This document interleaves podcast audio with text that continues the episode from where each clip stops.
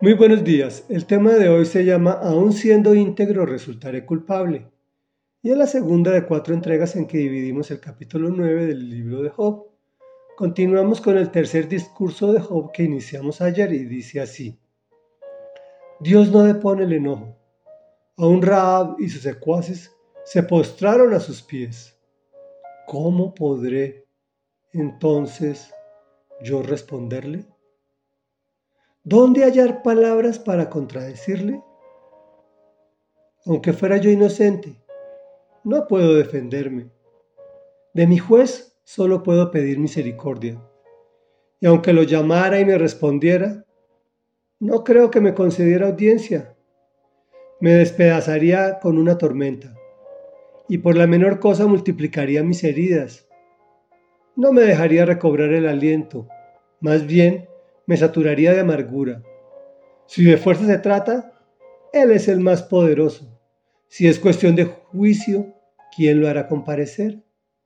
Aun siendo inocente, me condenará mi boca. Aun siendo íntegro, resultaré culpable. Comentario. El concepto de Dios antes de Cristo es de un Dios castigador, al cual Job no se excluye. Dios no depone el enojo, dice. Hoy sabemos que si llegamos al Señor con sincero arrepentimiento, Él nos perdona. ¿Cómo entonces podremos responderle pregunta? Solo mediante la fe. En sus promesas podemos sorprender al Señor. Por eso debemos conocerlas, y es leyendo este libro. ¿Dónde hallar palabras para contradecirle? Ya lo dijimos, solamente leyendo el libro y obvio, es imposible confrontarlo, ni siquiera verbalmente. Es mejor obedecerlo, pues sus mandatos siempre, siempre, siempre son para nuestro bien, aunque a simple vista parezca lo contrario. Es tan incisivo el ataque de sus amigos que ya comienza a sentirse culpable. Aunque fuera yo inocente, no puedo defenderme. De mi juez solo puedo pedir misericordia. Y es completamente cierto. Ante Dios solo podemos ir en actitud de reverencia y no a justificarnos, sino a reconocer nuestro pecado en arrepentimiento y pedir misericordia. Él te ama y de seguro no solo te perdona, sino que vuelves con presentes. Pues si lo llamas te responde y te concede audiencia, donde te restaura y te reconforta y te abriga y te cobija bajo sus alas. Pero la percepción en el Antiguo Testamento es contraria, pues el Señor Jesús no había pagado aún por nuestros pecados. Me despedazaría con una tormenta y multiplicaría mis heridas, no me dejaría recobrar el aliento, más bien me saturaría de amargura.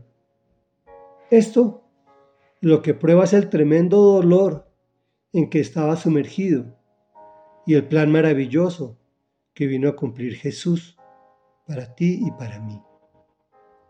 Por otro lado, Job siempre alaba la grandeza de Dios. Él es el más poderoso.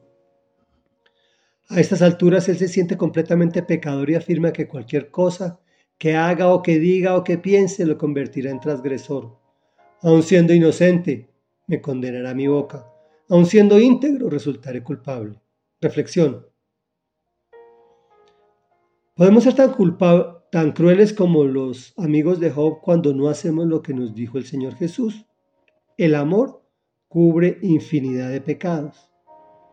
Y más bien si tratamos de actuar como sus amigos, de ser justos entre comillas, con los que sufren, será muy tenaz. Oremos. Amado Rey Dios, que eres santo, santo, santo, que nos miras con amor eterno y eres poderoso. Reconocemos que no somos íntegros, que más bien somos culpables, que tú sí depones tu enojo, que si venimos a ti con humildad y con arrepentimiento, tú nos respondes con amor y con misericordia. Hallamos palabras en, en tu libro sagrado para hablarte y glorificar tu nombre santo, para exaltar y alabarte por los siglos de los siglos, porque solo tú, solo tú, solo tú eres santo, santo, santo, el que era, el que es y el que ha de venir. Gracias porque tú siempre me ves inocente y me defiendes, derramas tu misericordia y me respondes con bondad. Restauras mis huesos abatidos y mis equivocaciones permanentes.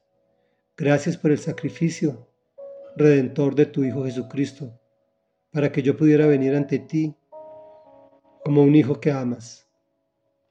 Te alabo y te bendigo. Amén y amén.